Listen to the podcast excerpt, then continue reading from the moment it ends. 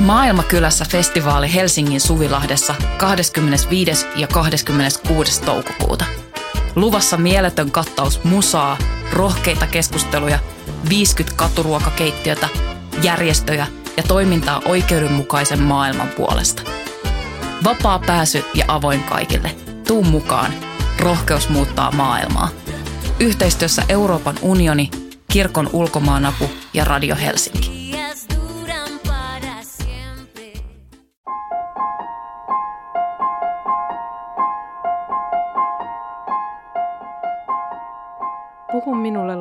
Luovuudesta. Musiikkia, mietteitä, määritelmiä.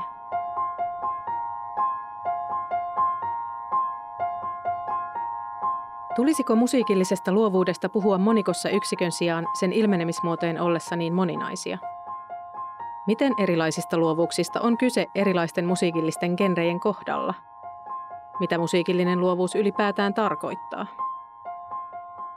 Puhu minulle luovuudesta podcast on tutkimusmatka muun muassa näihin kysymyksiin. Minä olen musiikin tutkija Riikka Hiltunen ja kutsun vieraakseni musiikin alalla toimivia, luovina pitämiäni ihmisiä sekä aiheeseen perehtyneitä tutkijoita. Podcast toteutetaan yhteistyössä Voimalehden kanssa ja toimitustyötä on tukenut Uudenmaan kulttuurirahasto.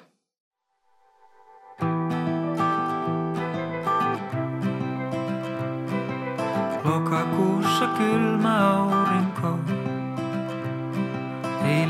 lämmitä ja laskee kohta jo. Sade loppui, mutta puista tippuu pisaroita. Ja mä mietin, etten koskaan enää kirjoita. Yhtään laulu, joka kertoo rakkaudesta.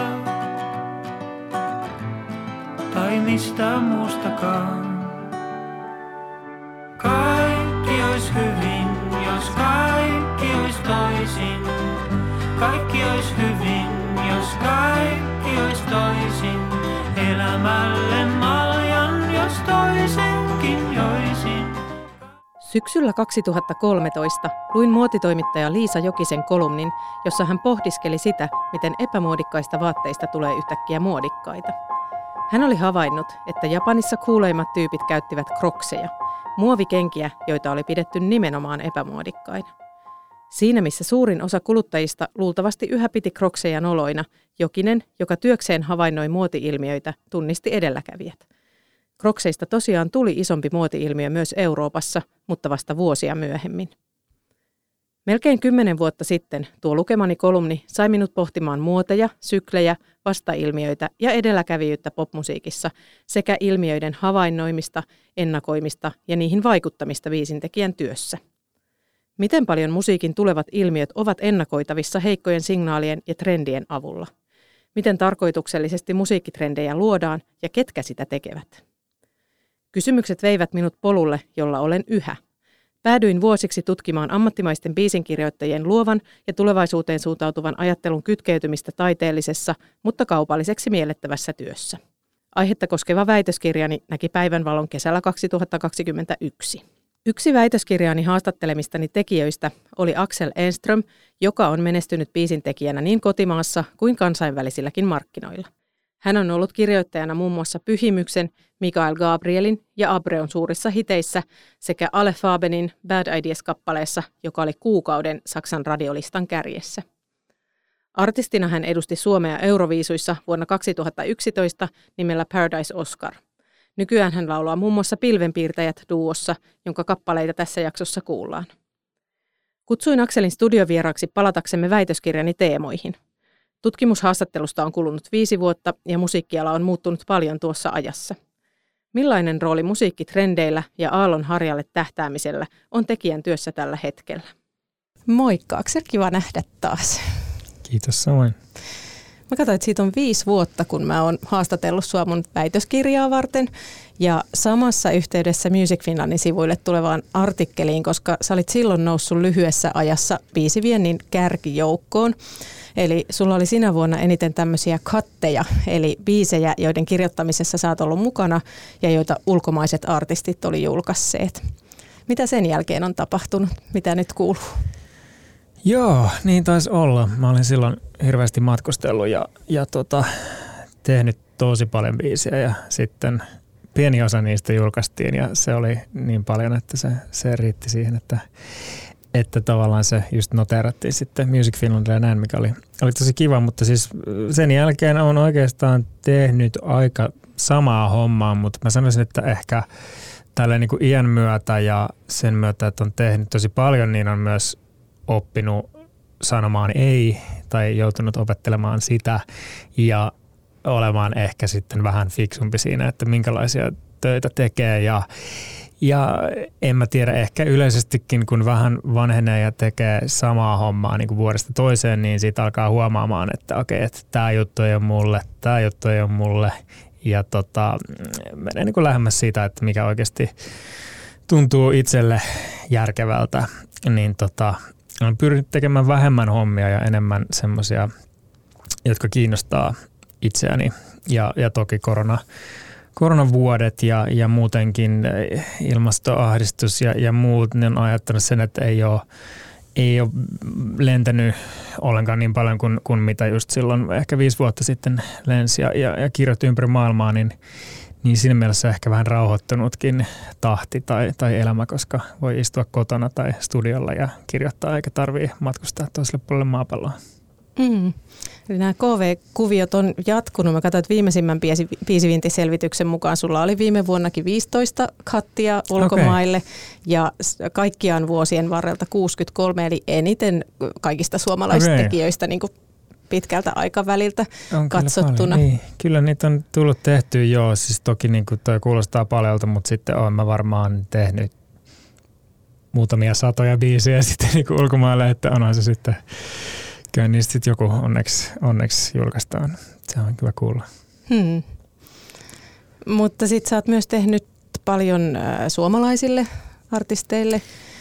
Kyllä, joo. Sekin on ollut, se on itse asiassa nuorempana ajattelin, että mä en osaa ikinä tehdä suomeksi, koska mä en ole kuunnellut nuorempana suomenkielistä musiikkia enkä tiennyt miten, miten tehdä sitä, mutta sitten jossain vaiheessa mä, mä jotenkin aloin opiskelemaan sitä ja, ja huomasin, miten, miten fantastinen kieli suomi on ja miten, miten älyttömän kaunista musiikkia ja varsinkin niin tekstejä tehdään suomeksi. Niin kun, um, tai semmoista, mitä jotenkin tuntuu, että vaikka ei maailmassa ole missään mitään niin kuin Maija Vilkkumaa, että ei, ei, niin kuin, ei semmoista vaan ole millään toisella kielellä, mitä mä tiedän. Ja, ja se on jotenkin vaan niin, niin fantastista musaa, jotka monet suomalaiset tekee, niin tuntuu, että, että kyllä mä haluan tätäkin kokeilla. Niin sitten on tullut kyllä tehtyä paljon kaikenlaisiin eri projekteihin ja tota, monet on, on mennyt ihan hyvinkin, niin se on ollut kyllä kiva sekin.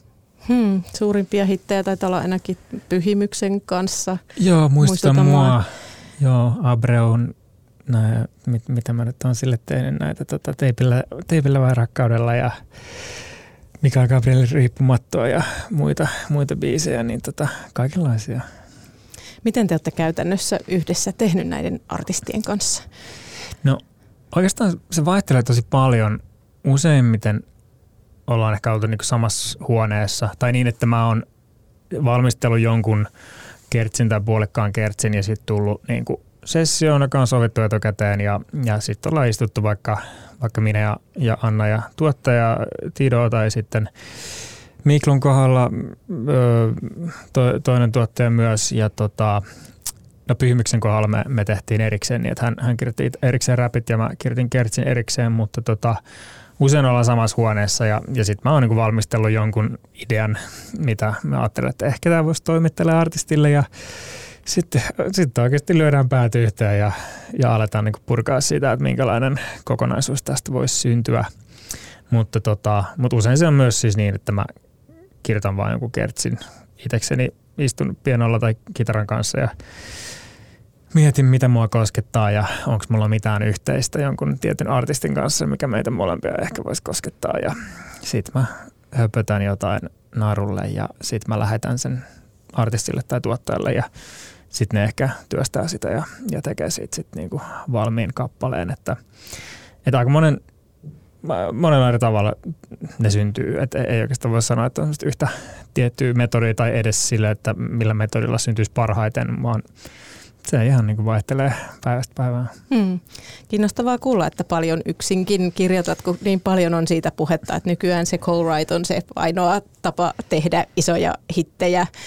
Joo, mä oon, mä oon tosi old school, että et mä jotenkin muutenkin rakastan eniten 60-70-luvun musaa ja, ja tota, jotenkin myös ehkä vähän semmoinen, että on pakko hallita kaikkia jotenkin itse ennen kuin, tai niin, mä oon niin semmoinen, mä koen, että mä oon musiikin suhteen varsinkin tosi semmoinen visionääri, että mulla on joku, joku visio ja se on niin kuin todella sekava ja all over the place. Ja mun on pakko niin kuin työstää sitä aika paljon itse ennen kuin mä pystyn esittämään sen muille ihmisille niin, että ne ymmärtää, että siinä on yhtään mitään järkeä, koska mä oon aika usein vaan raapinut jonkun ihan pienen vision kasaan ja sitten esittänyt sen jollekin, että hei, mitä olisi tämmöinen idea.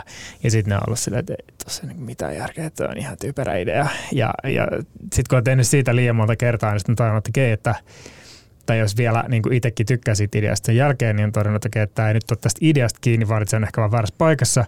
Tai usein se, että mä en ole vaan niin kuin esittänyt sitä oikealla tavalla, koska kaikilla on omat semmoiset niin referenssi pisteet ja, ja taustat, mistä ne niin kuin, että millä lailla ne kuulee sitä musiikkia, niin sitten joku saattaa kuunnella mun ideaa ja olla silleen, mutta miksi me tehdään tämmöistä Euroviisu-ideaa tälle Mikael Gabrielille, että tässä mitään järkeä. Ja joku muu taas saattaa ajatella, että ah, tuommoinen siisti vanha tuommoinen David Bowie-tyylinen harmonia juttu, se olisi tosi makea tälle, tälle räppärille.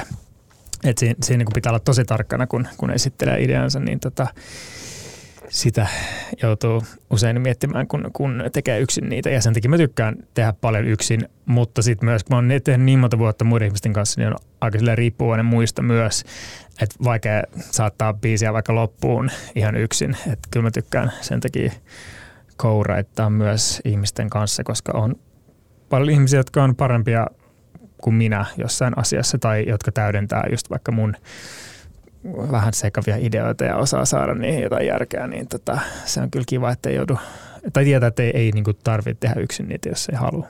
Hmm. Me voitaisiin palata näihin mun väikkärin teemoihin, jatkaa vähän keskustelua. Ehkä sun ajatukset on joltain osin muuttuneetkin. Eli mun tutkimuksessa keskityttiin ammattimaiseen biisin tekemiseen ja siihen luovaan ja tulevaisuuteen suuntautuneeseen ajatteluun, mikä siinä taustalla vaikuttaa. Ja mullahan oli siinä semmoinen lähtöoletus, että pärjätäkseen tai ainakin saadakseen isompaa menestystä kansainvälisillä markkinoilla, biisintekijöiden on pakko olla popmusiikin ilmiöiden suhteen vähän etukenossa, koska musiikkitrendit muuttuu niin nopeasti ja toisaalta viive biisin kirjoittamiseen ja julkaisun välillä voi olla pitkä. Ja tuossa tutkimusaineistossa tuli sille vahvistusta. Eli musiikintekijät oli pitkälti sitä mieltä, että ainakin jos seuraa trendejä, niin on silloin jo myöhässä. Mutta sitten toisaalta jotkut kielsi tekemästä minkäänlaista tietoista ennakointia monista eri syistä, muun muassa siksi, että he koki, että se ei ole ylipäätään mahdollista. Mulla on sun vastaus täällä. Sä vastasit näin, että kyllä yritän seurata koko ajan, minkälaisia trendejä on tulossa ja minkälaisia biisejä ihmiset etsivät tulevaisuudessa. Näitä asioita on hyvä miettiä aktiivisesti. Pystyn arvioimaan aika hyvin, mitä genreä esimerkiksi DJ tulevat kysymään – sitten pystyn toivottavasti tarjoamaan juttuja hieman etukäteen. Allekirjoitatko yhä? Onko etukenossa oleminen tärkeä osa sun musiikin tekijyyttä? Niin, aika itse, itse varmasti olen vastannut tota.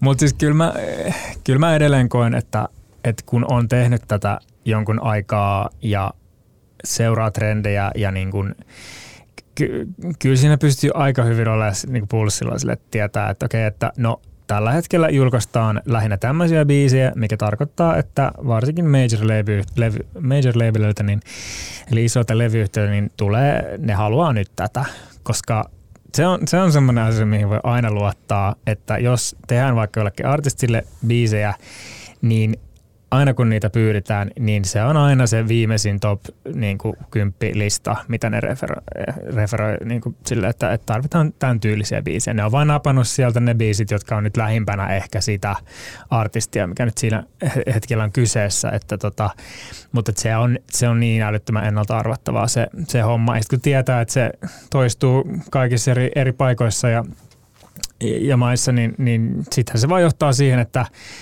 että ne trendit on aika semmoisia, että okei, no nyt ollaan vähän tässä suunnassa ja nyt mennään vähän tähän suuntaan ja sitten mennään vähän tähän päin. Ja, et kyllä se niin kuin aika, aika silleen suunnilleen pystyt arvioimaan, että minkä tyylistä. Sitten taas kun puhutaan yksittäisistä artisteista, niin sehän on sitten niinku mahdoton mun tietää, että, että minkälainen fiilis jollain artistilla on tällä viikolla, että, että onko sillä semmoinen fiilis, että se haluaa tehdä rockia vai onko sillä semmoinen fiilis, että se haluaa tehdä ihan gettoräppiä vai, vai tota jotain elektronista EDM tyylistä. Et siinä ei toki siinä ei oikein auta se, että, että ennakoi, koska kuitenkin artistilla on on vahvat yleensä semmoiset fiilikset, että no, että nyt mua huvittaa tehdä tämän tyylistä, niin, niin silloin ei, mutta että niin laajemmin, että jos mä nyt menen studiolle ja ajattelen, no minkälaisia biisejä nyt etittäisi, niin kyllä mä sitten pystyn aika hyvin arvioimaan, että minkälaista niin kuin etsitään tai, tai minkä tyylistä musiikkia soi radiossa niin kuin lähiaikoina.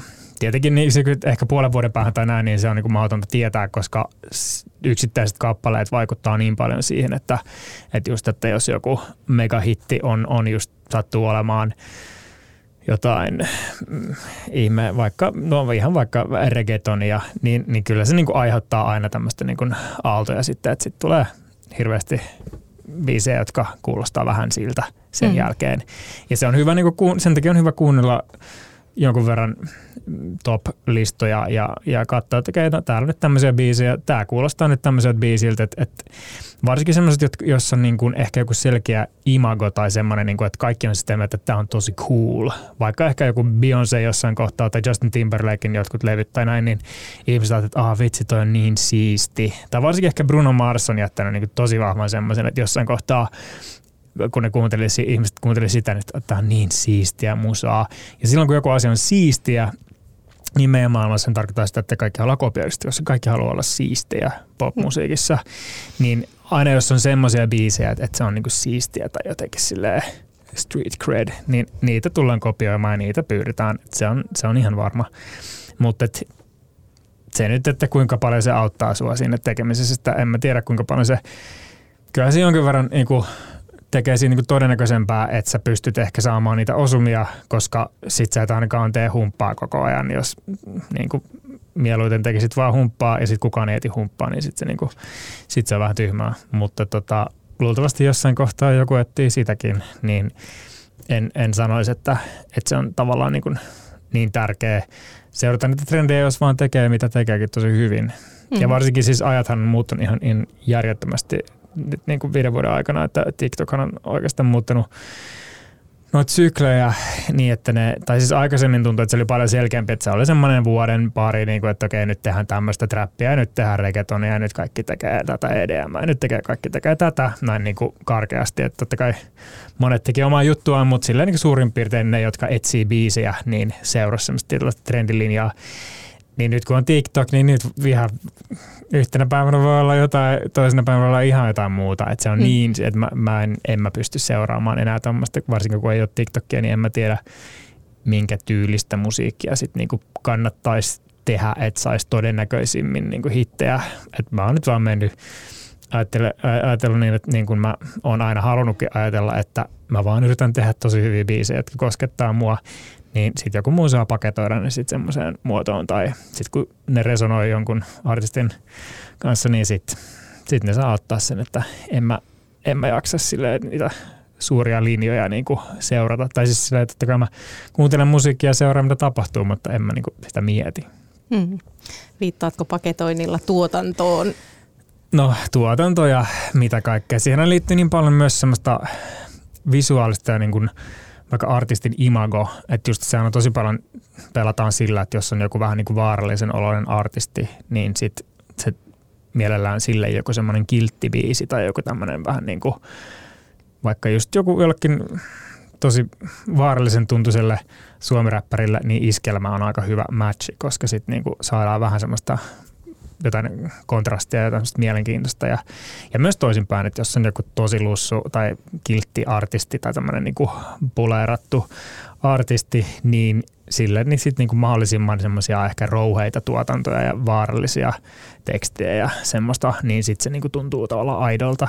Että et toihan on tommonen hyvin tärkeä, tärkeä aina niin kun, kun tekee musiikkia, että se ei ole liian kaunista tai liian rumaa tai näin, että säilyy semmoinen jonkinlainen kauhun tasapaino. Mutta joo, siis tuotanto ja, ja yleinen imago, mm. brändi. Tota, noista sykleistä ja viiveistä meinasinkin kysyä, kun semmoinen siellä aineistossa, toki siis osa niistä haastatteluista on jo melko monen, siis vielä, vielä vanhempia kuin sun haastattelu, niin, niin esimerkiksi semmoista siellä tuli esiin, että, että ne tämmöiset laajemmat trendit tulee Suomeen aika hitaasti, että se voi ottaa jopa kymmenen vuotta, kun Jenkeissä tehdään jotain ja sitten kymmenen vuoden päästä vasta Suomi-artistit tekee samaa, mutta onko maailma tullut enemmän, musiikkimaailma enemmän yhtenäiseksi just näiden uusien jakelukanavien myötä vai voiko edelleen ajatella, että on jotain viivettä ja sinne ulkomaille katsomalla voi sitten taas tehdä jotain, mikä olisi niin kuin Suomessa edelläkävijyyttä?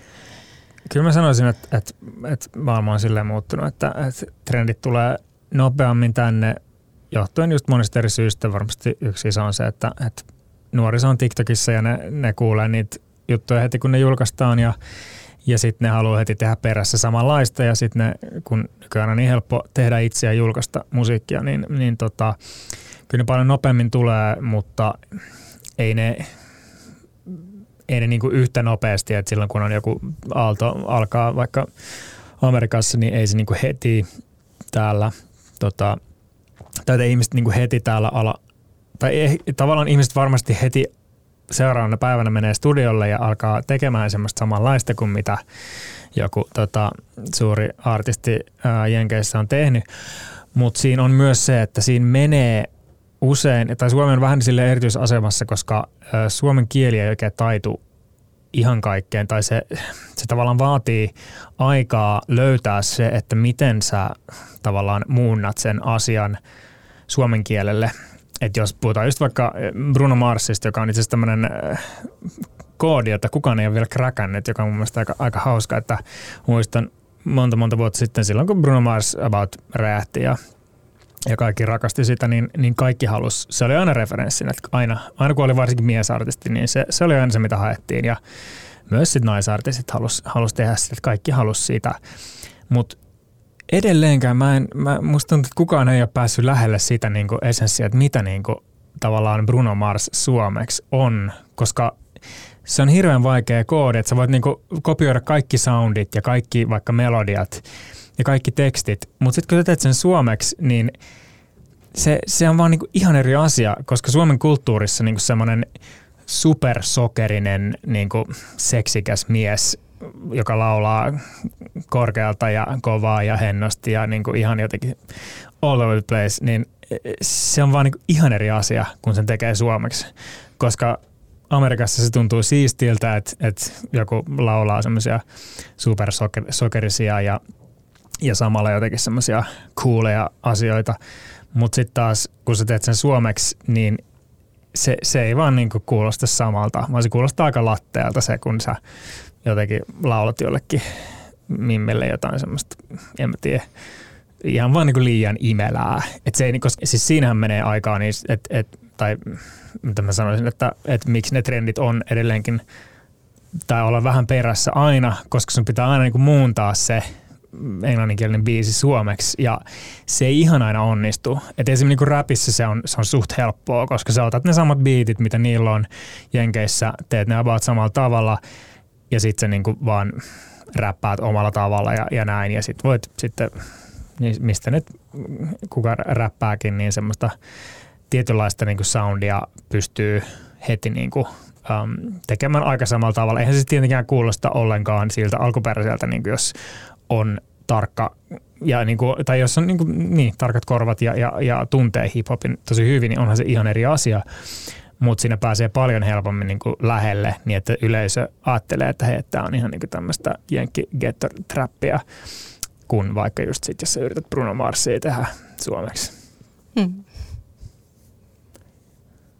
Joo, yksi, yksi semmoinen asia, mikä mua yllätti tuossa aineistossa, mä halusin tuoda tavallaan sitä semmoista ennakointiilmiötä näkyviin ja vähän kartottaa, että miten tämmöistä etukenossa oloa käytännössä toteutetaan, minkälaisia ajatusmalleja siihen liittyy, niin aika harva tekijöistä kertoi havainnoivansa tämmöisiä niin kuin laajempia kulttuurisia trendejä ja aavistelevansa sitä kautta, että mitä musiikkiin on tulossa, koska useinhan niin kuin isommat trendit, vaikka tämmöiset jotkut retrotrendit tiettyihin vuosikymmeniin liittyvät, niin ne näkyy ensin visuaalisissa taiteenlajeissa, vaikka muotisuunnittelussa. Ja siellä sitten trendsettereitä tarkkailemalla voi nähdä vaikka tämmöisiä heikkoja signaaleja jonkun retrotrendin tulemisesta muotiin ja sitten kun ne tulee isoiksi aloiksi, niin ne voi heijastua myös musiikkiin. Mitä sä ajattelet? Ollaanko ihan tosi kaukana musiikin tekemisestä, jos lähdetään tämmöisiä asioita tarkkailemaan? Tavallaan ollaan varmaan vähän kaukana, tai sillä mielessä, että mä en ehkä ajatellut tota asiaa hirveästi, mutta toisaalta jotenkin se just, että tai en osaa sanoa, että just, jos ihmiset käyttää paljon ysärivaatteita, että sitten yhtäkkiä tehtäisikin paljon ysärimusaa, mutta on siinä niin kuin, on siinä varmasti jotain semmoista just, että, tai vaikka just joku, ehkä laajemmin sitten mä sanoisin, että se, se menee yhteen tämmöistä niin TV-sarjan, vaikka niin kuin Stranger Things on mun mielestä tuonut tosi paljon sitä, että no ihmiset käyttäisi niin kasarin vaatteita, ja myös se, että sieltä poimitaan semmoisia niin biisejä, jotka on ollut isoja kasarilla ja sitten niin on niin myös soundtrack, muutenkin semmoista kasari vaikutteista tai retroilua, niin kyllähän se vaikuttaa hirveän paljon siihen, että kun ihmiset menee studioon ja tekee musaa, niin ei välttämättä edes mieti sitä, että, että he tehdään jotain kasaria, vaan että jotenkin vaan ne ehkä on siinä moodissa, että kaikki on katsonut Stranger Things ja alkaa niin kuin jotenkin fiilistelee jotain semmoista. Niin, niin siinä mielessä mä sanoisin kyllä, että niinku just se kulttuuri voi vaikuttaa paljon siihen, että, että mitä, tota, mitä ihmiset, mutta en osaa sanoa, että olisiko niinku niin, että, että jos laajemmin ihmiset vaikka käyttää just tietynlaisia vaatteita, niin, niin sit niinku se vaikuttaa musiikkiin. Kyllä mä luulen, että alitajuisesti semmoisilla voi olla vaikutusta, mutta sitten taas musta tuntuu, että nykyään se on niin sekavaa se, että kaikki, tai en mä tiedä, mä en seuraa vaatetrendejä, mutta tuntuu, että ihmisillä voi olla ihan mitä tahansa päällä nykyään ja, ja ihmiset voi kuunnella ihan mitä tahansa musiikkia, koska TikTokissa joku voi poimia johonkin kissavideon jonkun vanhan vaikka 50-luvulta biisin ja sitten yhtäkkiä kaikki rakastaa sitä biisiä 50-luvulta ja sitten otetaan vaikutteita sieltä. Et, et enemmänkin sanoisin sitten, että, että se niinku, tietynlainen aalto tai niinku musiikkitrendit, niin ne on pirstaloitunut ihan tosi paljon viime vuosina. Et kun vaikka viisi vuotta sitten tuntui, että se on aika semmoinen iso niin kuin mössö, että se on niin kuin yksi semmoinen aalto ja sitten ollaan niin kuin, otetaan vähän vaikutteita sieltä trapista, vaikka oikeasti ollaan country-artisteja ja näin. Ja sitten nykyään niin, niin, niitä on niin kuin monta semmoista, minkä kyytiin sä voit hypätä, että sä voit sitten niin kuin lähteä tuohon suuntaan tai tuohon suuntaan riippuen sitten just, että minkälaisia niin kuin jotenkin kulttuurisia vaikutteita tai, tai jotenkin leffoja on ollut tai sarjoja, jotka on ollut sillä jotenkin isoja just sillä, sillä syksyllä tai, tai jotenkin mm-hmm. näin. Että, ja se on tosi hienoa, koska sitten se, musta oli ihan hirveä, että silloin kun piti tehdä lattarimusaa koko ajan, kun sitten mä sillä, no oon tätä koulussa opiskellut, mutta ei tää tunnu hirveän aidolta, että mä mm. niin, teen tätä lattarimusaa täällä, vaikka se on ihanaa musaa, mutta mun ei kuulu tätä tehdä, niin älkää pyytäkö sitä multa, mutta sitä sitten joutuu tekemään. Et nyt nykyään niin on tosi vahva lattaritrendi, mutta yhtä lailla on tosi vahva hip-hop-trendi tai elektronisen musan trendi, että mm. se on siinä mielessä kivemmät ajat tehdä musiikkia ja olla luova. Mm.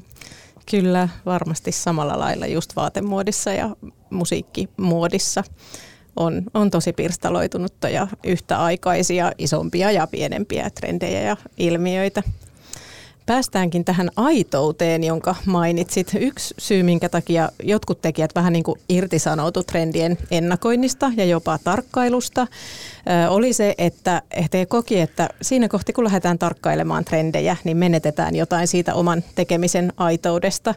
Ja tähän liittyy ehkä tämmöiseen populaarimusiikin tutkimuksessa aika paljon käsiteltyyn luovuuden ja kaupallisuuden väliseen ristivetoon. Miten sä itse koet, onko kaupallisuus ja luovuus ja aitous tai rehellisyys jotenkin vastakkaisia tai ristiriidassa keskenään? Pystytkö sä olemaan rehellinen biisintekijä, jos sä seuraat tai jopa ennakoit trendejä? Mä koen, että mä pystyn, joo, mutta se ei ole helppoa. Ja, ja toi on semmoinen asia, mitä on joutunut paljon miettiä kyllä se, että koska nuorempana biisintekijä, niin mua häiritsi tosi paljon se, että ihmiset vaan hyppäsivät niin trendiin kyytiin ja, ja yritti niin kuin epätoivoisesti tehdä sitä, mitä kaikki muutkin teki ja välillä, tai suurin osa ajasta niin se ei toiminut. Ihmiset teki tosi halpaa musiikkia, niin kuin tavallaan aliarvioi kuuntelijaa ja se tuntui tosi feikiltä.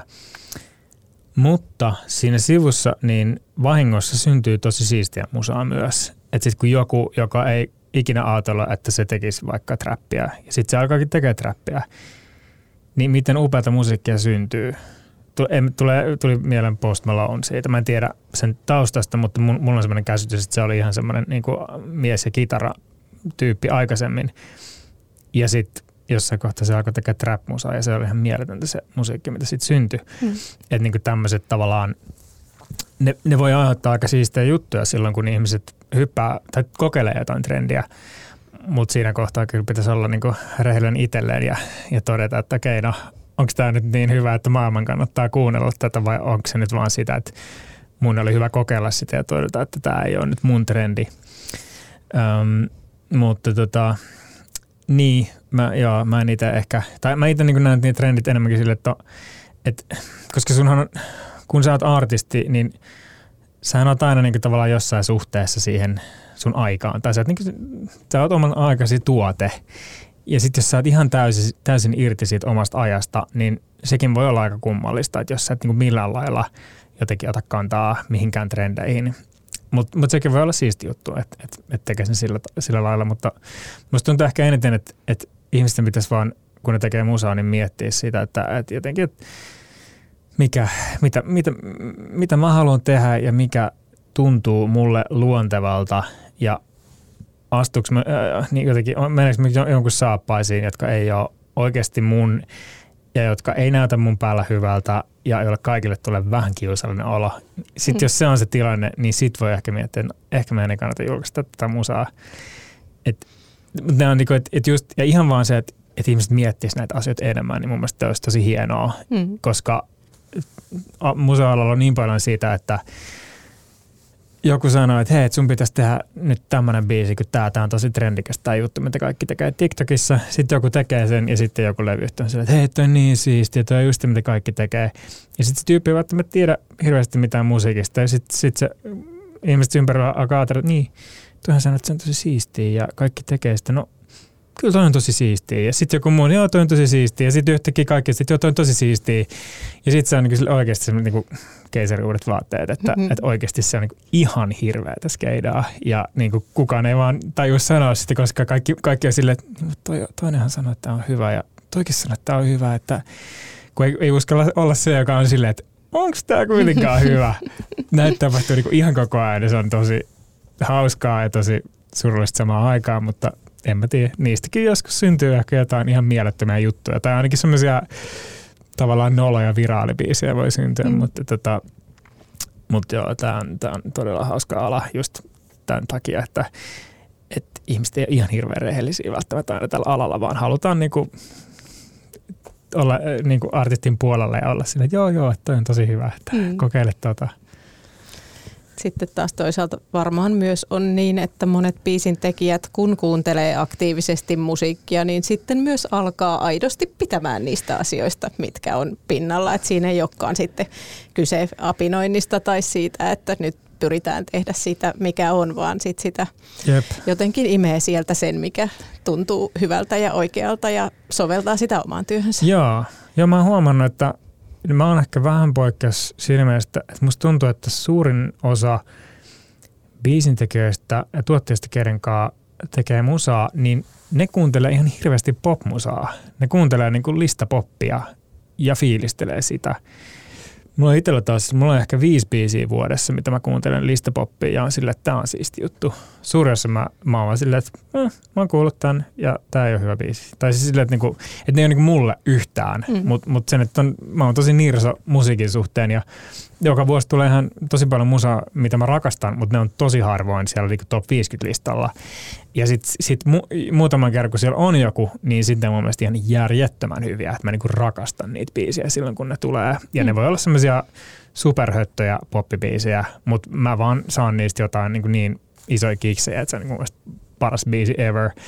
Niin tota, mutta siinä on jotain jännä just siinä, että sit kun ei seuraa top-listoja, niin sit, niin, niin sit sä et tavallaan muokkaudu myöskään semmoiselle niin kuin jotenkin valtavirta tekemiselle. Tai niin kuin, että, että sä et ole sitten tavallaan semmoinen tekijä, joka on siellä, siellä niin kuin, ja tekee sitä trendiä. Ja sitten taas, joka on niin kuin hyvä ja huono asia, koska sitten taas tosi monet, jotka kuuntelee top-listaa, niin sitten niille taas tuntuu olevan tosi luontevaa, että ne tekee semmoisia melodioita, jotka kaikki muutkin tekee. Ja välillä on tosi hyviä, välillä on ehkä ei niin hyviä, mutta niillä on tavallaan se etu, että ne jotenkin hengittää just sitä niin kuin kaupallista musaa, mikä on niin kuin varmaan tavallaan järkevin siinä mielessä, että jos se on se, mitä, mitä haluaa tehdä, niin, niin todellakin pitää, pitää sitä tehdä. Että sehän on vain semmoinen makumieltymys, että et, et mua itseä kiinnostaa niin vähän vanhempi musa kuin, kuin se, mitä on ehkä top-listoilla, mutta tota, kyllä mä vähän kateellinen niille, jotka tavallaan on e-, enemmän sille tavallaan elää hetkessä musiikin kanssa jotenkin, mm. tai niin kuin ne, ne elää niin tämän päivän musiikkia, mikä on, on silleen siistiä.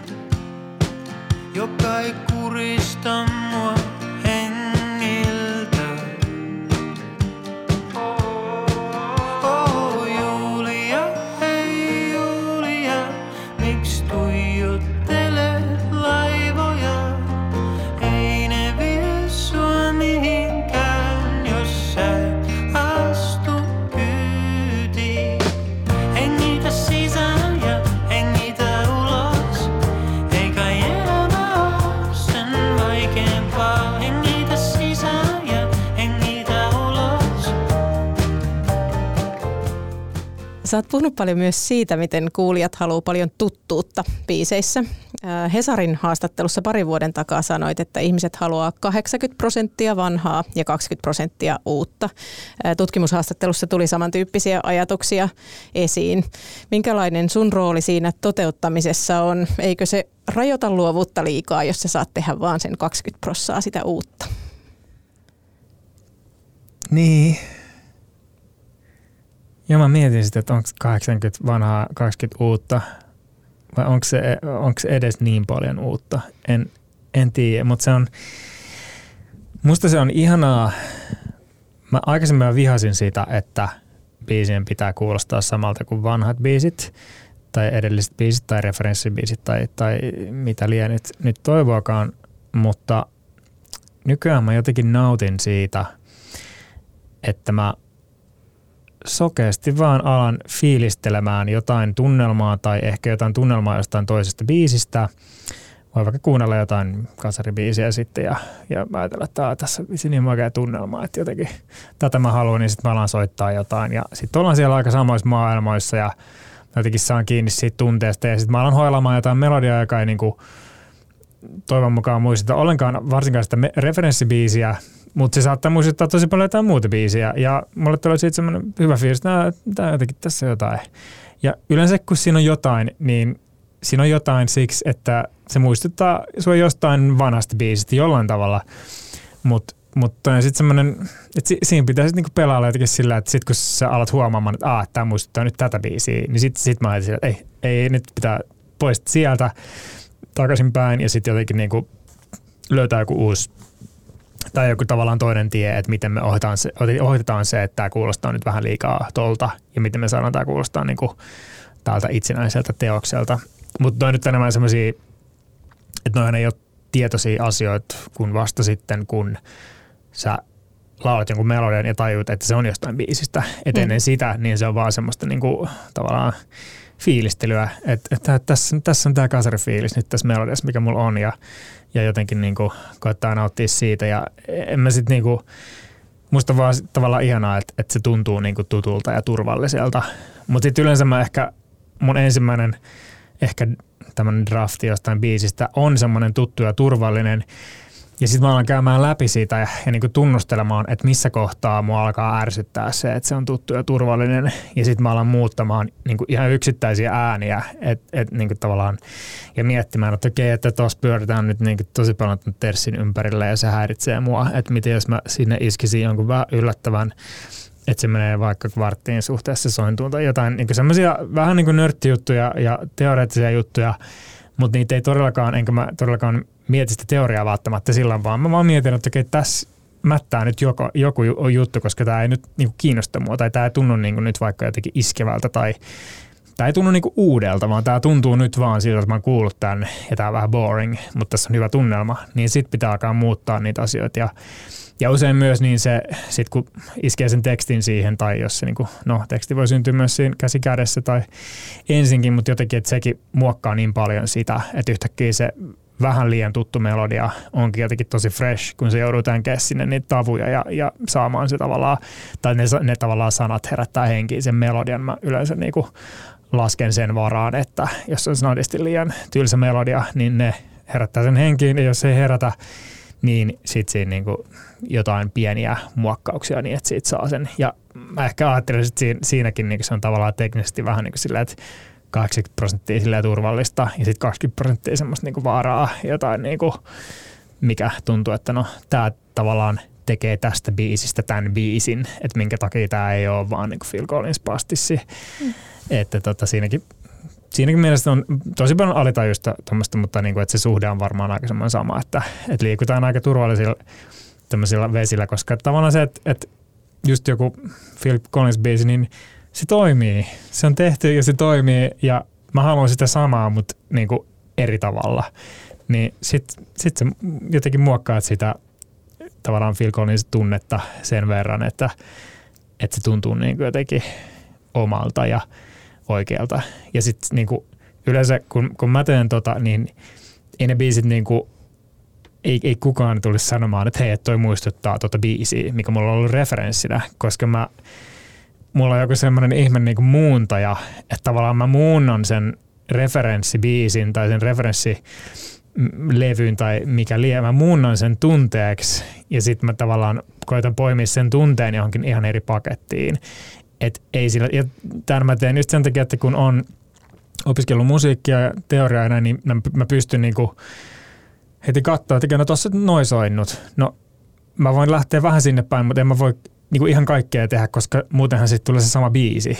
Ja mm. sitten taas tosi monet, jotka niin kuin ei ehkä sit soita soittimia, niin ne helposti lähtee kopioimaan, koska ne yrittää kopioida sitä tunnetta, mutta sitten ne kopioikin vahingossa tavallaan sen biisin, koska, koska sitä ja se on, mä oon iloinen siitä, että mä oon opiskellut soittamista ja, ja teoriaa, koska sitten mä pystyn itse heti huomaamaan, kun mä kopioin vahingossa sitä biisiä enkä sitä tunnetta.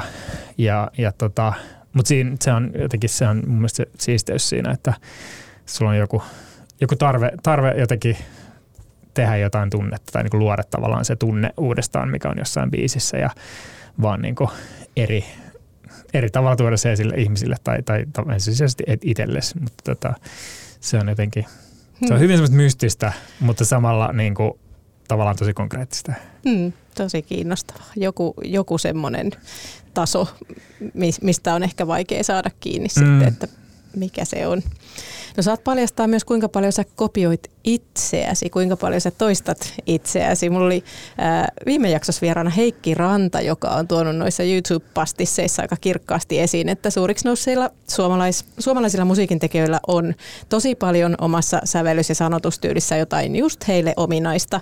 Että että niin kuin Heikki pystyy tekemään biisejä, jotka kuulostaa tosi paljon just sen ihmisen tai bändin tekemältä biisiltä. Onko sulla sellaisia asioita, joita sä tunnistat, että taas mä yritän tätä sointua tai tätä sanaa laittaa ja, ja tota, onko se onko se hyvä juttu, että ne alkaa olla jo semmoisia omia tyylipiirteitä vai koetaksa vältellä semmoista? En koeta vältellä mun maneereja ja, ja systeemejä äh, muuten kuin silloin, kun mä rupean tekemään biisiä ja sitten mä huomaan, että mä teen just semmoisen samanlaisen jonkun maneerin, minkä mä nyt oon tehnyt, tai niin kuin käytän sitä samaa sointukulkua tai jotenkin semmoista samaa fiilistä kuin mitä mä oon käyttänyt jossain viidessä biisissä samana vuonna, että et, et silloin mä koitan rajoittaa sitä ja lähteä jonnekin muualle, mutta mä oon tehnyt sen verran paljon ja, ja mä oon sen verran niin tuuliviiri, että mä rakastan tosi monenlaisia eri, eri genrejä ja juttuja, että, että mulla on tosi paljon maneereja, niin mä pystyn aika niin kuin laajasti kopioimaan sitten itseäni myös. Ja, ja kyllä mä ihan siis tavallaan tietoisesti pyrin käyttämään niitä koko ajan, koska ne, mä koen, että mun ehkä ne maneerit on sit tosi pitkälti, ne liittyy yleensä semmoiseen niin kuin, ää, koukkuihin tai siihen, että joku, tavallaan ehkä se, se kohtaa siitä biisistä, mikä antaa jotenkin sulle semmoista jotenkin mulle ainakin eniten jotenkin semmoista fiilistä tai, tai missä mä itse ajattelen se sille, että biisissä pitää aina olla se kohta, että kun sä kuulet sen, niin sit sua alkaa hymyilyttää, koska se on jotenkin niin hyvä. Ja se on usein se kohta, missä, missä jotenkin melodia ja teksti kohtaa tai että ne jotenkin toimii ihan älyttömän hyvin yhdessä tai, tai missä just joku sointu ja melodia menee tosi hyvin yhteen ja, ja yleensä se on myös se kohta, joka jää ehkä päähän soimaan ja, ja näin. Niin mä ehkä ajattelen, että mä on aina, mä fokusoin aina niin eniten, mä laitan eniten energiaa niihin kohtiin, koska ne on sitten ne, jotka myy sitä biisiä ja yleensä sitten jotenkin on ne oleellisemmat kohdat, mitä toistetaan, niin mä laitan eniten energiaa niihin, niin sitten mä koen myös, että mulla on eniten maneereja niissä paikoissa.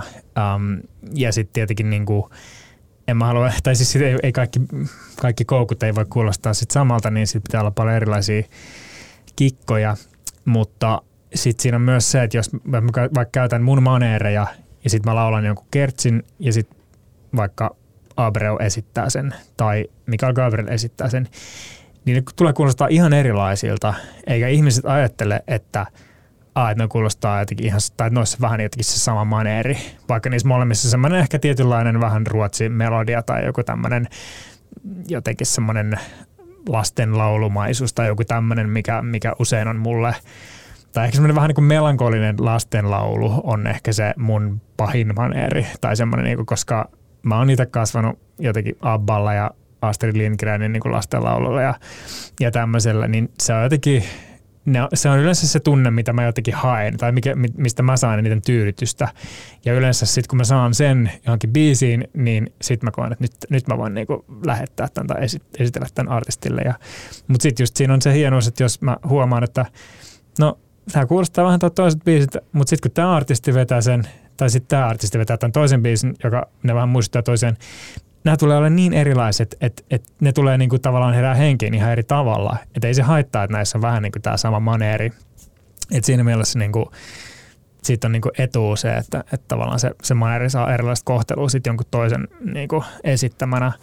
Niin mä, mä en sinänsä niin kuin pelkää maneereja ja on kuullut aika usein just, että kun tulee joku biisi ja ihmiset sille, että mä tunnistin heti, että se on sun biisi, koska hmm. niinku, se on joku, ei, ei yleensä ihmiset osaa sanoa, että mikä se on, mutta yleensä ehkä kun ihmiset sanoo sen, niin se mä tunnistan sen myös itse, että joo, no toi, on, toi kuulostaa just mun laiselta, koska siinä on niinku ehkä vähän semmoista, semmoista tietynlaista ehkä just ruotsalaista melankoliaa, että se ei ole niinku ihan semmoinen suomalainen melankolia, eikä semmoinen ruotsalainen semmoinen duuri iloinen biisi, vaan se on joku semmoinen niinku, välimaasto ja sitten varmaan jotkut tietynlaiset sävelkulut tai semmoiset sokeriset melodiat, jotka, jotka siellä on, tai myös sitten niinku tekstipuolella, mitä, mitä mä mietin, mietin tosi paljon, niin, niin sielläkin mulla on hyvin, hyvin selkeät niinku maneerit, minkälaisia tekstikikkoja mä tykkään käyttää. Ja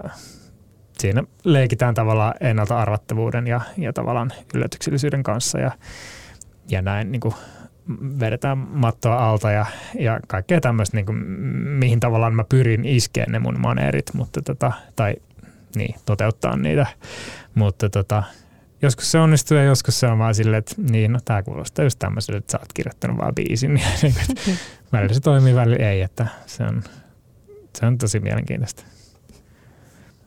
No me ollaan vähän sivuttukin tätä jo, mutta tota, yksi tämmöinen keskeinen tulevaisuusajattelun aspekteista on, että ennakoinnissa ei ole kyse pelkästään sen arvioimisesta, mitä tulee tapahtumaan, vaan siinä on kyse myös tulevaisuuteen vaikuttamisesta. Ja yksi mun väitöskirjan tuloksista, jota mediassakin nostettiin esiin, oli se, että suomalaisilla biisintekijöillä tuntuu olevan keskimäärin melko alhainen usko siihen, että Suomesta käsin pystyisi lähteä muuttamaan musiikkitrendejä. Sä et ollut yksi heistä, mutta mä silti kysyn sulta, että osaatko sanoa, miksi näin on?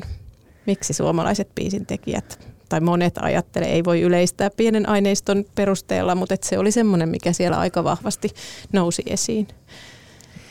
Joo, kyllä mä uskon, että, että se on ollut semmoinen vaiva pitkään öö, monilla suomalaisilla, että ei ehkä usko siihen, että, että Matti Meikäläinen täältä Suomesta tulee ja menee iso, isoon, isolle kirkolle maailmalle ja siellä tekee historiaa. Että ei se, siihen liittyy varmasti monia asioita, mutta, mutta just se semmoinen, niin että, että, että suomalaiset on tosi nöyriä sille yleisesti ja että, että jotenkin ajatellaan, että no en minä nyt, ei, ei kai nyt, ne on siellä niin hyviä siellä, että en minä nyt oikein. Et, et, et se on varmasti yksi syy, miksi se vähän niin kuin tuntuu, että ei halua sanoa, että, että me voidaan yhtä lailla saada jotain maailman hittejä kuin, kuin vaikka ruotsalaiset tai, tai muut. Um, sitten toinen asia on kyllä ehdottomasti se, että kun meillä ei ole niin kuin popmusiikin saaralla ehkä semmoista historiaa, niin kuin just vaikka Ruotsilla sitten on niin kuin Abbasta lähtien ollut valtavaa menestystä maailmalla, niin siellä se on ihan itsestäänselvyys, että, että nuoret lapset on sille, että hei, tuolla on noita ruotsalaisia tuolla ma- tekee maailman hittejä. Minäkin teen niin kuin neljävuotiaana. Et, et se, on, se on ihan perus, että susta voi tulla maailman isoin biisin tekijä Ruotsissa. Mutta täällä meillä ei hirveästi ole niitä esimerkkejä, että on toki Rauno Lehtistä ja muutama tämmöinen, jotka on tehnyt jotain, no Sibelius tietenkin, jotka on tehnyt tämmöisiä valtavia menestysjuttuja maailmalle ja, ja sitten niinku ehkä enemmän hiljattain The Rasmus, josta on kuitenkin ehkä 20 vuotta, kun, kun oli In the Shadows, joka edelleen valtava, valtava biisi ja, ja tota, himmet ja muut. Mutta ei sitten niinku vasta niinku ehkä viimeisen viiden vuoden aikana on sitten noussut tämmöisiä, tota, niin kuin Teemu Brunilla, joka on, on äärettömän menestynyt biisintekijä maailmalla, niin et näitä esimerkkejä ei ole hirveästi, niin ky- kyllähän se vaikuttaa siihen, että tuntuu, että ei, ei, kun ei kukaan muukaan ole menestynyt niin isosti, niin miten mä voisin. Mutta tota, mä itse ajattelen, että no ei, pitää vaan todistaa, että, mm. että ne on väärässä. Tai niin kuin, että, että voi, voi tehdä mitä tahansa. Mutta siinä on toki se, että mä oon kasvanut sitten ehkä suomen ruotsalaiseen kulttuuriin tai semmoiseen niin kuin, ja ruotsinkieliselle musiikille, niin sitten se niin kuin, sit on saanut tavallaan sieltä sitä, sitä asennetta. Mutta mä mm. ehdottomasti uskon, että, että nyt jos kysyy ihmisiltä, niin vastaukset on ihan erilaisia, koska just TikTok ja tämmöiset on, on kyllä ajattanut sen, että, että nuoriso on ihan siellä samoissa paikoissa kuin amerikkalaiset nuoret ja, ja niin kuin ne kuuntelee samoja biisejä ja tekee niitä samoja juttuja ja sitten ihmiset siellä kertoo, että no näin teet hittibiisin ja sitten ne yrittää perässä ja tekee kaiken itse. Että, että kyllä, niin kuin, kyllä se on ehdottomasti eri maailma, missä me nyt eletään ja, ja hyvä mm. niin, koska nyt mä uskon, että varmasti tulee paljon isoja menestystarinoita Suomesta lähivuosina. Näin mä oon havainnut kanssa, että semmoista asenneilmapiirin muutosta on tosiaan se suomalaisuus tuli siellä jotenkin semmoisena vähän selittämättömänä, että ei, ei sitä enempää avattu, että no miksi ei. Mutta y- yksi semmoinen, mikä tuli esiin, niin oli ehkä myös, että biisintekijöillä oli jotenkin vaikea hahmottaa sitä, että kenellä se valta lopulta on. Että, että monet koki, että ei niinku, biisintekijät ei ole niitä, jotka luo trendejä, vaan ne on niinku levyyhtiöt, portinvartijat, yleisö on se, joka nostaa. Ja tämä varmaan liittyy siihen, että, että musiikkiala on ollut murroksessa jo pitkään, mutta tota, onko sulla joku näkemys siihen, että missä se valta tällä hetkellä on? Niin, no siis valtahan on, on myös siirtynyt äh, TikTokin ja muiden formaattien myötä, mikä on, on tosi, tosi siistiä, että just vaikka kymmenen vuotta sitten, niin eihän niin kuin melkein kukaan julkaissut musiikkia itse, ellei sä niin kuin saanut, tai siis sillä, että, että jos et sä saanut diiliä mistä, niin sitten se joudut julkaisemaan itse, mutta ja nykyään varsinkin just vaikka Ruotsissa, niin en nyt muista kuinka monta prosenttia, mutta todella paljon siitä niin kuin listapopista hittibiisistä niin on omakustanneita. Et, et siellä niin kuin, se on ihan perus, että sä julkaiset musiikkia itse, koska, koska sä voit, koska sä et tarvii niitä levyyhtiöitä enää, koska levyyhtiöt ei ole samanlaisia portinvartijoita, mitä, mitä ne oli vaikka viisi vuotta sitten tai, tai kymmenen vuotta sitten. Ja koska tavallaan niin kuin hyvässä pahassa, niin nykyään on aika semmoinen niin viidakon laki, että, että joku voi laittaa jonkun biisin nettiin ja sitten joku tekee siihen jonkun hassun videon TikTokissa ja sitten kolmes päivässä, niin se on ihan järjettömän iso hitti. Et, et se, sitä tapahtuu koko ajan ja kaikki jahtaa sitä kaikkialla. Ja, ja tota, se on tosi pelottavaa, koska sit ihmiset on ihan sekaisin ja se on pelkkää niin kuin TikTok, TikTok, että pitää olla siellä ja kukaan ei saa enää elää, vaan kaikkien pitää olla TikTokissa ja tehdä sinne kontenttia ja kontentin perää. Mutta sitten niin yhtä lailla niin se on niin siistiä, että joku voi vaan niin kuin, tai olisi, kyllä mä olisin ollut fiilis, jos mä niin kuin 14-vuotiaana siellä tein biisejä mun sydänsuruista ja olisin vaan laittanut ne TikTokiin ja sitten musta olisi vaan yhtäkkiä tulla joku megastara.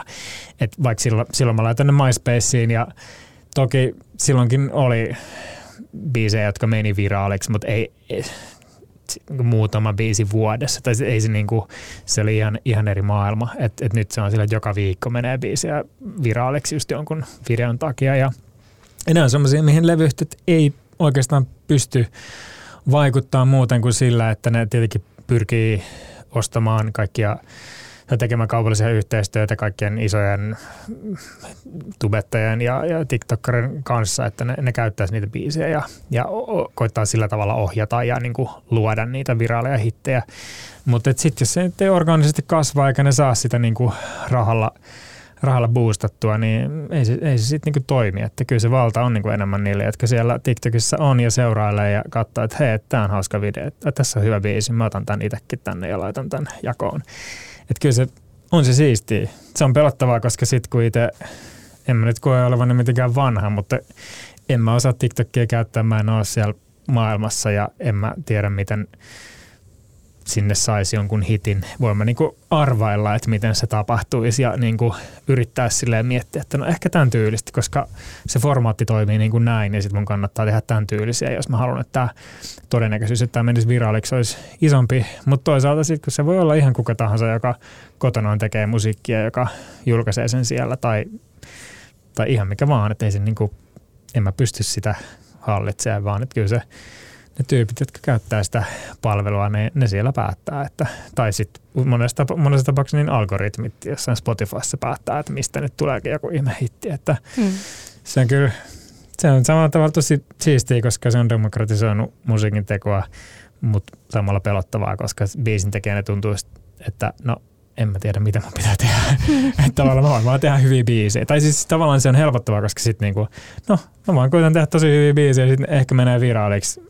Ja sitten se, se on kyllä aiheuttanut mulle ainakin se, että mä huomaan, että no ehkä mä haluan vaan tehdä tosi paljon biisejä ja tosi paljon tehdä hyviä biisejä ja saada ne julkaistua, koska en mä tiedä, mikä tulee menee viraaliksi missä tai tuleeko mikään ikinä menemään. Niin jos on mahdollisimman paljon biisejä siellä täällä kaikkien tyyppien kanssa, niin ehkä sitten joku menee ja ehkä mä sitten sillä jotenkin elän. Että, hmm. et siinä mielessä ei tarvitse miettiä, vaan tekee vaan tosi paljon ja koettaa pysyä niin kuin mukana. Että vähän jotain hyväähän siinäkin on, että, että tota, tekee vaan eikä mieti sit niinku trendejä tai, tai muuta. Hmm.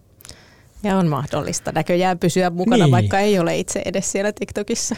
Niin. Että ei ole niin välttämätön työkalu tämän päivän biisin tekijälle. No ei, niin, eihän se sinänsä siihen niin itse biisin tekoonhan se ei vaikuta. Ne biisithän siellä on. Ja sitten siis sekin on hienoa, että kun suurin osa niistä biiseistä on kai siis vanhoja biisejä, että just jotain vaikka just kasaribiisejä tai 70-luvun biisejä, mitä siellä käytetään, että siellähän on valtava määrä niin kuin vanhoja hittibiisejä ja sehän sopii mulle, koska sitten jos ne haluaa lisää 70-luvun biisejä, niin mä voin mielelläni tehdä sen tyylisiä biisejä artisteille, että sehän ei haittaa.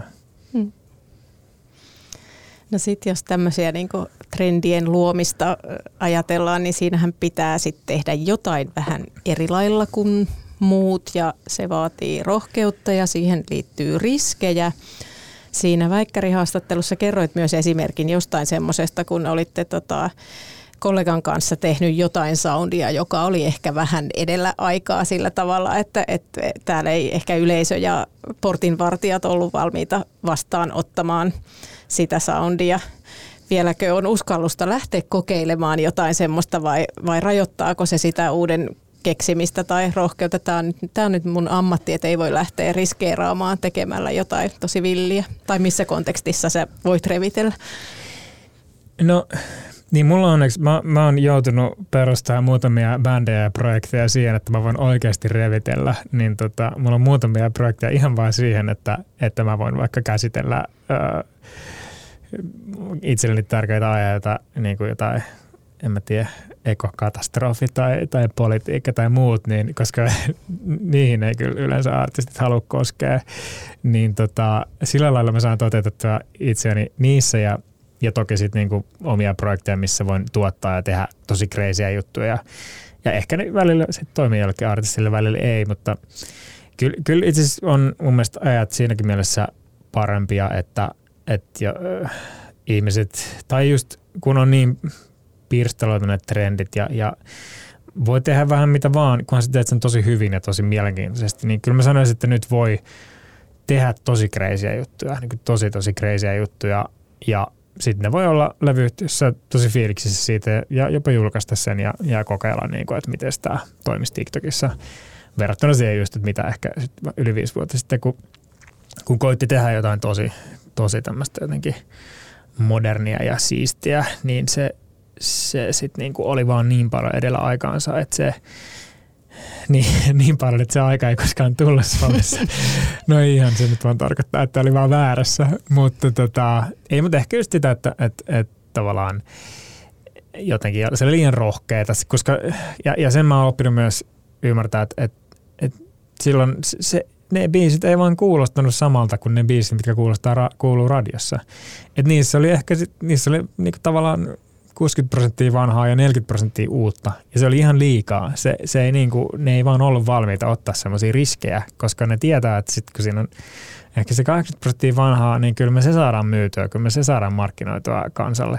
Mutta sitten se on niin paljon uutta, niin se, se on todella vaikea saada niinku ihmisille, niin, niin kyllä mä ny- nykyään ymmärrän hyvin sen, että miksi vaikka jos tämmöiset projektit ei ole toiminut, mihin on tehnyt niin kymmenen tosi, tosi siistiä biisiä, jotka on ihan, ihan liian liikaa edellä aikaansa, niin tota, että miksi, miksi ne ei ole toiminut. Ja, ja sitten tietenkin, kun sä kun teet vähän liian jotenkin ehkä uudistavaa juttua, niin, niin sitten ne ehtii jo kyllästyä siihen ennen kuin se aika on oikeasti valmis sille musiikille. Et, et sekin on se ymmärrettävää, että se on vaan kun vähän nuoria, naivi biisintekijä ja haluaa jotenkin luoda jotain tosi uutta ja siistiä, niin, niin sitten ihan ymmärrä, että olisi ehkä fiksumpaa vaan tehdä sitä niin kuin vähän sille hillitymmin tai enemmän, enemmän vanhaa, vähemmän uutta ja sitten pikkuhiljaa mennä siihen. Koska harvemmin se on niin, että joku tekee jotain aivan käsittämättömän outoa musiikkia ja se yhtäkkiä niin kuin breikkaa. Ehkä TikTokin myötä se tapahtuu enemmän ja enemmän, mutta tota, harvemmin ehkä, ehkä niin kuin tavallaan uudet trendit tai uudet biisit, jotka uudistaa jotain, niin on kuitenkaan niin erilaisia. Että se on enemmänkin se, että on just joku vanha juttu, joka on paketoitu vähän yllättävällä tavalla. Hmm. Mä teoretisoin väikkärissä tätä semmoisella käsitteellä kuin mahdollisuuksien tila, joka tulee sosiologiasta. Eli, eli biisintekijät muodostaa niin kuuntelemalla ajankohtaisia biisejä, ehkä jakamalla tietoa kollegojen kanssa ja seuraamalla yleisön reaktioita niin siitä, että mikä se mahdollisuuksien tila on, minkä sisällä pitää pysyä. Ja ja se ei ole mikään stabiili. Että sitten tulee näitä biisejä, jotka niin kuin lähtee venyttämään sitä johonkin suuntaan ja siihen voi tosiaan yksittäinen biisin tekijäkin vaikuttaa. Joo, kyllähän siihen voi ja, ja, tota, ja usein se on niin, että, että sitten sit kun vaan jotenkin onnistuu tekemään jonkun aivan mielettömän hyvän biisin, niin sillä, sen voikin sitten laittaa aika kreisiin pakettiin tai niin, että se oikeasti tuntuu, että se venyttää vähän sitä, että mitä, mitä nyt saikaan tehdä ja miltä biisin pitää kuulostaa. Että jos se jotenkin vaan, jos siinä on vain jotain semmoista ihmeellistä taikaa, millä ihmisille ei, että ihmiset ei voi, voi niinku kieltäytyä siitä biisistä, niin sitten sä voit tehdä siitä aika, aika siistin ja, ja niinku, että se oikeasti kuulostaa vähän erilaiselta kuin, kuin muut biisit radioissa ja sitten se voi oikeasti toimia, koska ihmiset, ihmiset vaan kuuntelee sitä biisiä että tämä on jotenkin vaan niin upea biisi, että ei sillä ole mitään väliä, että tämä on tosi oudon kuuloinen niin tuotannollisesti, että mm. sekin on mahtavaa just se musiikin voima. Täällä